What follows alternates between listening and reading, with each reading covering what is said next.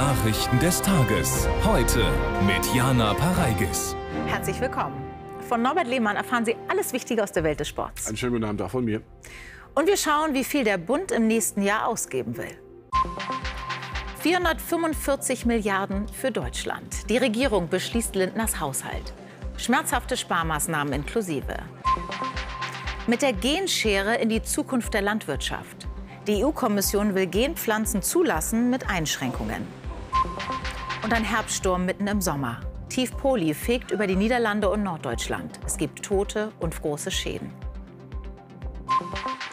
Der Haushaltsentwurf für 2024 war eine schwere Geburt. Heute hat ihn das Kabinett beschlossen. Gut 445 Milliarden Euro Bundesausgaben sind vorgesehen. Das sind etwa 30 Milliarden Euro weniger als in diesem Jahr. Denn trotz einer Krise nach der anderen soll die Schuldenbremse eingehalten und gespart werden. Wo genau gekürzt wurde und wofür es das meiste Geld gibt, das zeigt Ihnen jetzt Thomas Gonsior. Der allergrößte Teil des Haushalts ist auch im kommenden Jahr wieder für Arbeit und Soziales vorgesehen. Knapp 172 Milliarden Euro, das sind 5,5 Milliarden mehr als in diesem Jahr. Größter Posten darin die Rentenversicherung. Mehr Geld fließt auch in die Verteidigung. 51,8 Milliarden Euro, ein Plus von 1,7 Milliarden. Kein wirklicher Zuwachs, denn der Betrag deckt nur Sold- und Lohnerhöhungen. Rüstungsprojekte finanzieren will man durch ein Sondervermögen. Und auch für den Verkehr gibt's mehr, gut 3 Milliarden. Schwerpunkt der Schienenausbau. Fast alle weiteren Ressorts, etwa Bildung und Forschung, bekommen weniger Geld. Den größten Einschnitt soll, nach dem Ende von Corona, der Gesundheitsetat hinnehmen. 16,2 Milliarden Euro, ein Minus von 8 Milliarden. Auch das Ressort Familie, 13 Milliarden, muss mit einer knapperen Kasse auskommen, und zwar mit 218 Millionen Euro weniger. Um beim Familienministerium zu sparen, ist ja auch im Gespräch für Besserverdienende das Elterngeld zu streichen. Über die Kritik am Haushaltsentwurf berichtet Patricia Wiedemeyer. Selten waren die Verhandlungen über den Haushalt so schwer wie in diesem Jahr. Nach umfangreichen Hilfspaketen, bedingt durch Corona und den Ukraine-Krieg, soll nun wieder gespart werden. Die Einhaltung der Schuldenbremse, oberstes Ziel des Finanzministers. 445,7 Milliarden, das wäre nach den vergangenen Krisenjahren eine deutlich geringere Neuverschuldung, die sich auch so fortsetzen soll. Trotz der nahezu täglichen Ausgabenwünsche, die an die Bundesregierung herangetragen werden und auch äh, des äh, Einfallsreichtums, was zu tun ist im politischen Umfeld, ist das ein klares Signal, dass Deutschland sich bekennt zu langfristig tragfähigen Staatsfinanzen. Die meisten Ressorts mussten sparen. Umstritten bleiben vor allem die geplante Kürzung des Elterngeldes für Einkommen ab 150.000 Euro und der Etat für die Kindergrundsicherung. Kritik von Sozialverbänden, dem DGB und der Opposition. Die armen Kinder sind die größten Verliererinnen und Verlierer, weil es gibt einen Streit über das Elterngeld, aber bei den armen Kindern kommt nichts an.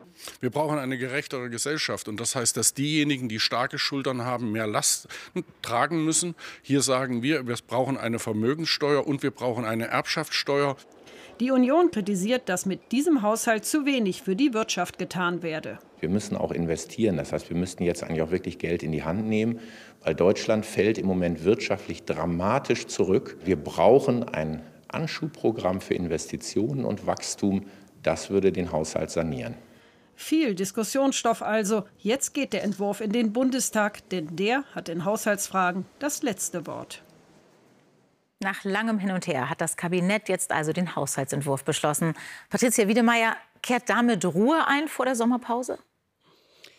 Ich wage mal die Prognose, nein.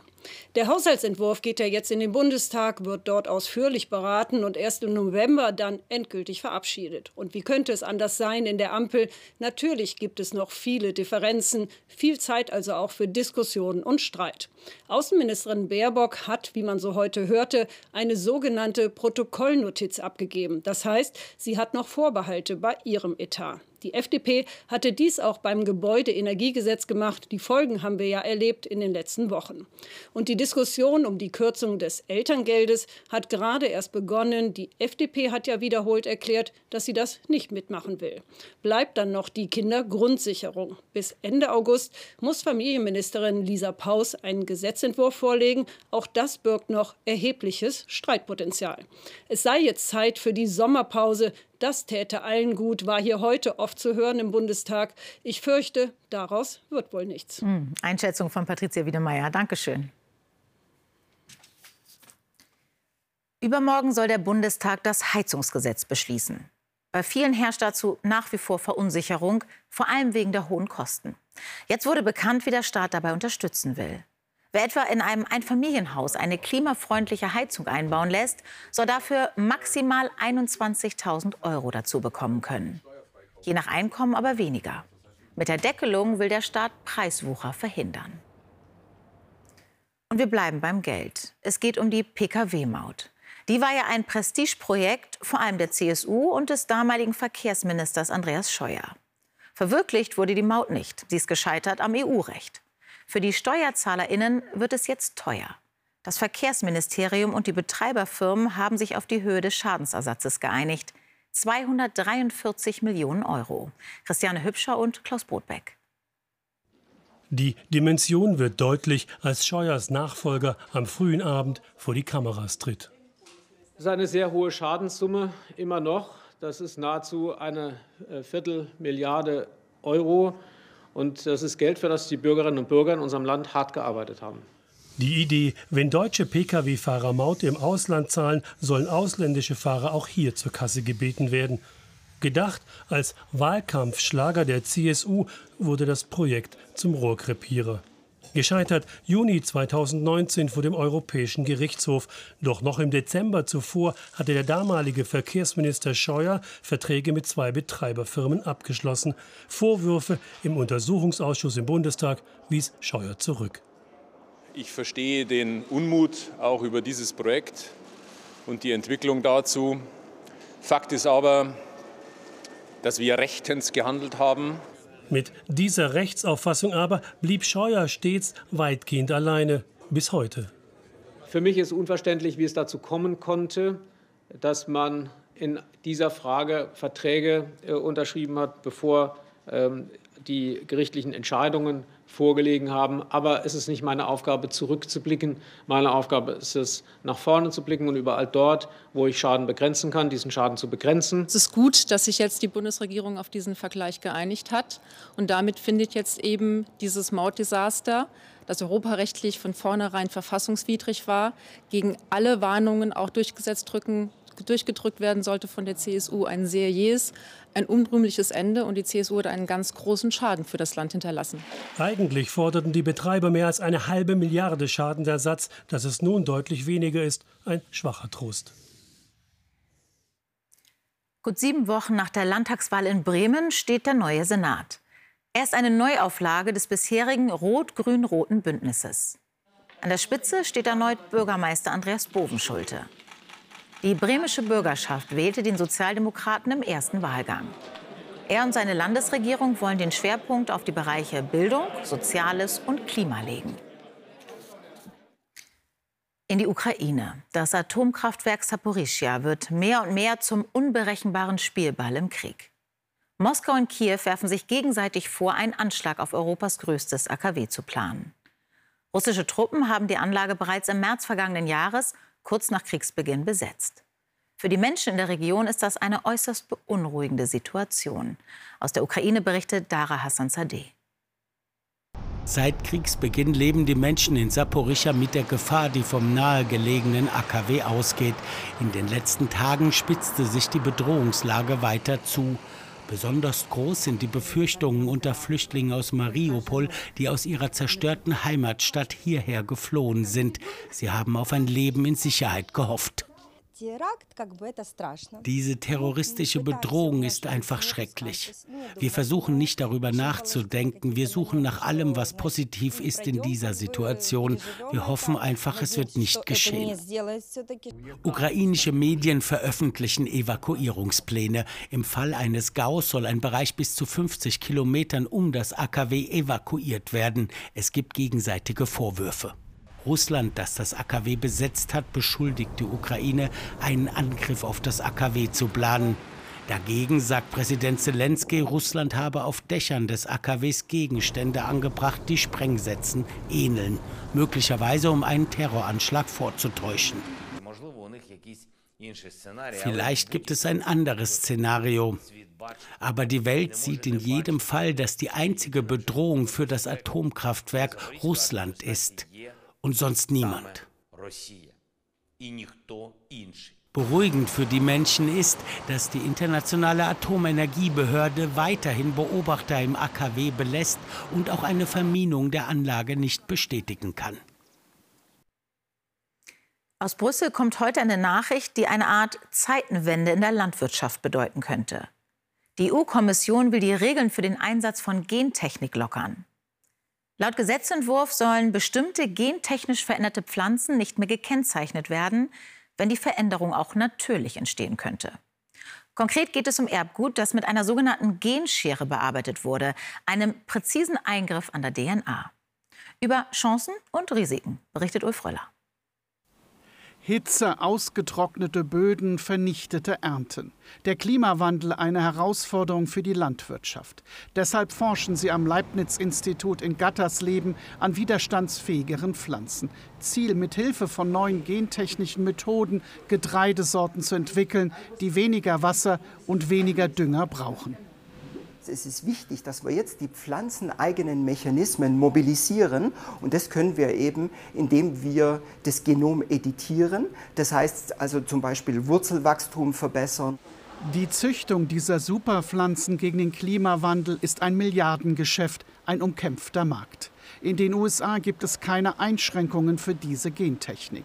Auch das ist wohl ein Grund für die EU-Kommission, diese Technik zu unterstützen. Sie will deshalb das Gentechnikgesetz lockern, damit diese Pflanzen schneller angebaut werden können. Eine solche genomisch veränderte Pflanze ist widerstandsfähiger gegen Dürren und benötigt weniger Pestizide, um zu wachsen. Kritiker bezweifeln, dass diese Superpflanzen weniger Pestizide brauchen. Außerdem, dass die EU-Kommission nun die Kennzeichnung solcher genomisch veränderter Pflanzen nicht vorschreibt, sei ein Fehler. Die Bürger müssen wissen, was im Essen ist. Und das ist ja ein Recht der Europäischen Union, dass hier keine ungeprüften Produkte auf den Markt dürfen. Und genau das macht die Kommission. Eigentlich ein fundamentaler Verstoß gegen europäisches Recht. Streit um genomisch veränderte Pflanzen. Die EU-Regierungschefs und das EU-Parlament müssen sich jetzt damit beschäftigen. Gentechnikregeln lockern. Wohin der Plan der EU-Kommission genau führen könnte, das haben wir online noch einmal genau beleuchtet. In unserer ZDF heute App finden Sie alle Argumente, die für und gegen die Lockerung sprechen. Israel hat seinen größten Militäreinsatz im besetzten Westjordanland seit Jahrzehnten offiziell beendet. Die Armee hat sich aus der Stadt Jenin zurückgezogen. Ziel sei die Zerschlagung terroristischer Infrastruktur gewesen. Dies sei nach eigenen Angaben erreicht worden. Nach dem Abzug versammelten sich tausende Menschen zur Beisetzung mehrerer getöteter Palästinenser. Aus Jenin berichtet Michael Beverunger. Vor allem zerstörte Straßen finden die Bewohner des Flüchtlingscamps in Jenin heute Morgen bei ihrer Rückkehr vor. Israelische Bulldozer haben sie auf der Suche nach Sprengfallen aufgerissen und beiseite geschoben, was im Weg war. Aber auch viele Wasser- und Stromleitungen wurden zerstört. Die Reparaturarbeiten werden dauern. Die Bewohner sind das schon gewohnt. Wir kehren zurück zu unserem normalen Leben. Meine Kinder werden mit dem Schutt spielen, den die Israelis hinterlassen haben. Das, was sie immer mit den Steinen spielen, Juden gegen Araber. Kamela Garib hat die ganze Zeit während der Kämpfe im Haus ausgeharrt. Wir haben keine Angst vor ihren Waffen, Panzern und Flugzeugen, denn Gott ist mit uns. Die meisten militanten Kämpfer hatten sich und ihre Waffen in Sicherheit gebracht. Jetzt sind sie zurück. Trotz der vielen Zerstörungen und der vielen getöteten Kämpfer fühlen sich die Einwohner von Jenin als Sieger. Noch ist die Stadt mit dem Wiederaufbau beschäftigt, aber auch die militanten Kämpfer sind zurückgekehrt und werden ihre Infrastruktur bald wieder aufgebaut haben. Am Vormittag waren die Toten beerdigt worden, zugleich eine Machtdemonstration der selbstbewussten Jenin-Brigade. Die wirft der Palästinenserführung vor, sie im Stich gelassen zu haben. Raus, raus, schallt es den Funktionären aus Ramallah entgegen. Es kommt zu einem gefährlichen Gerangel. Wer Jenin nicht mit uns verteidigt hat, soll auch nicht mit uns trauern. Menschen trauern um ihre Toten und die radikalen Kräfte haben weiter an Boden in Jenin gewonnen. Auch das ein Ergebnis des israelischen Einmarsches. Sommerstürme sind relativ selten, aber gefährlich. Das zeigt sich gerade an der Nordseeküste. In den Niederlanden und Niedersachsen wurden zwei Frauen von umstürzenden Bäumen erschlagen. Erst traf es die Gegend um Amsterdam. Dort wüteten Böen mit Windgeschwindigkeiten bis zu 145 Kilometern pro Stunde. Am frühen Nachmittag zog das Sturmtief dann an der deutschen Nordseeküste entlang und liegt aktuell über Schleswig-Holstein. Luten Leinhaus. Es sind vor allem die Bäume, die Polis Urgewalt zu spüren bekommen. Das dichte Sommerlaub macht sie für die extrem starken Windböen besonders angreifbar. Im Norden der Niederlande wird eine ganze Baumallee entwurzelt, in der Stadt Haarlem bei Amsterdam. Ich denke, der Sturm hat sich hier konzentriert. Nur wenige Meter von hier ist eine Frau gestorben. Ein umstürzender Baum hatte die 51-jährige Autofahrerin unter sich begraben. Ihre Verletzungen waren so schwer, dass sie trotz Reanimationsmaßnahmen starb.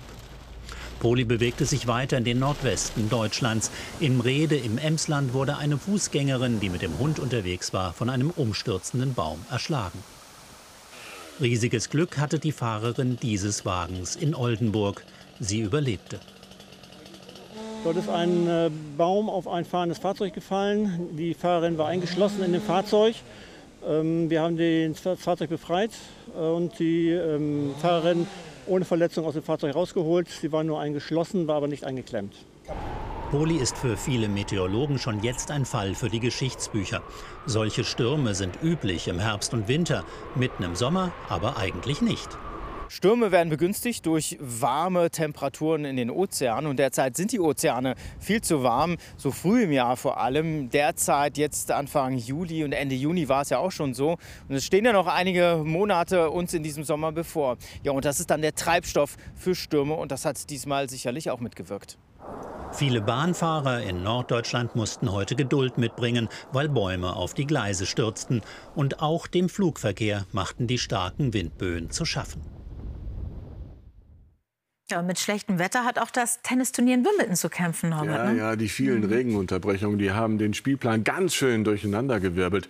Yannick Hanfmann etwa konnte vorgestern sein Match gegen Taylor Fritz beim Stand von 2 zu 2 nicht mehr beenden. Fortsetzung erst heute Nachmittag. Und da konnte sich dann doch der US-Amerikaner durchsetzen. Nur 17 Minuten dauert die Fortsetzung. Hanfmann kann gleich den ersten Matchball des an Nummer 9 gesetzten Fritz nicht abwehren, muss sich mit 4 zu 6, 6 zu 2, 6 zu 4, 5 zu 7 und 3 zu 6 geschlagen geben. Ausgeschieden ist auch Tatjana Maria. Die Halbfinalistin von 2022 unterliegt der Rumänin Sorana Kirstea in drei Sätzen 1 zu 6, 6 zu 2 und 3 zu 6. Nach durchwachsener Leistung kann Maria ihr Wimbledon-Märchen aus dem Vorjahr nicht wiederholen. Die DFB-Frauen haben heute im WM-Trainingslager in Herzogenaurach vom sportlichen Leiter der Nationalmannschaften einen Auftrag bekommen. Den Titel holen, um damit auch die deutschen Fans wach zu küssen für die Fußball-Heim-EM der Männer nächsten Sommer. Sie haben ein Team geformt, die Spielerinnen WM-tauglich gemacht, fähig, Weltmeisterinnen zu werden.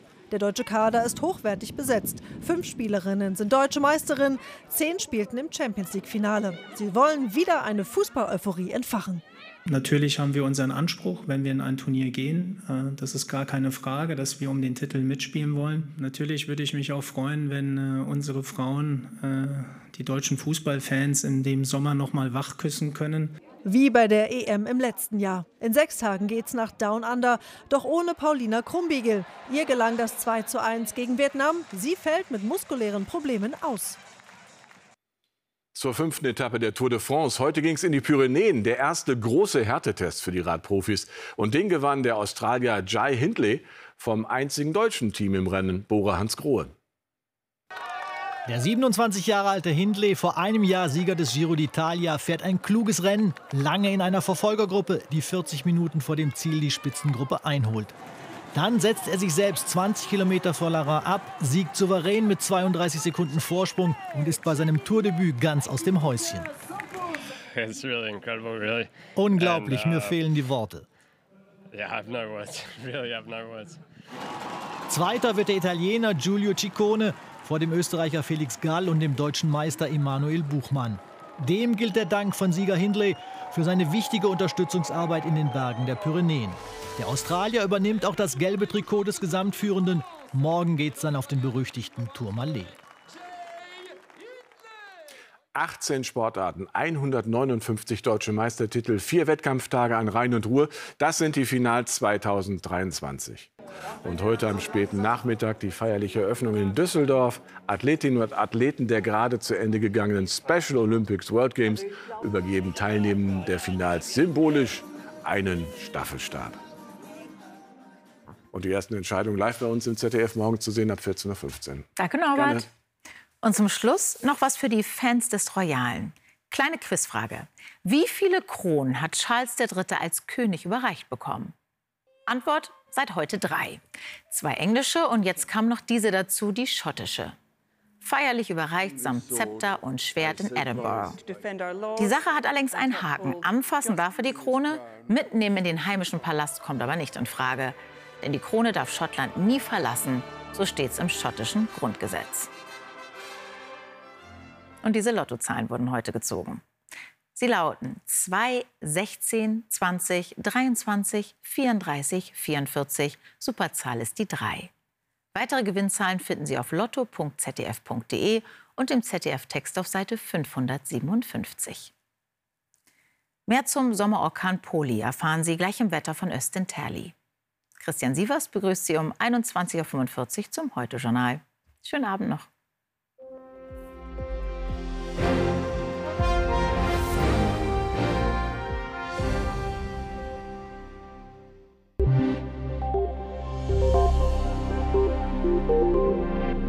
Guten Abend und herzlich willkommen zum Wetter. Wir sehen hier Polly, das außergewöhnliche Orkantief mitten im Sommer und das hat sich Richtung Nordsee verlagert. Und wir sehen hier, es gefährdet hier noch die nordfriesischen Inseln. Hier können durchaus noch Gewitter entstehen und dann sind auch noch mal orkanartige Böen oder vielleicht sogar Orkanböen möglich. In der Nacht zieht das Ganze allmählich nordwärts raus.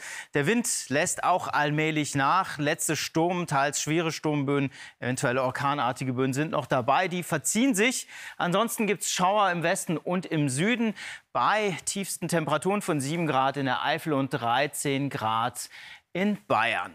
Und morgen dann im Norden einige Schauer, die durchziehen. Der Wind ist nicht mehr so heftig, kommt aus West. An den Alpen einzelne Gewitter.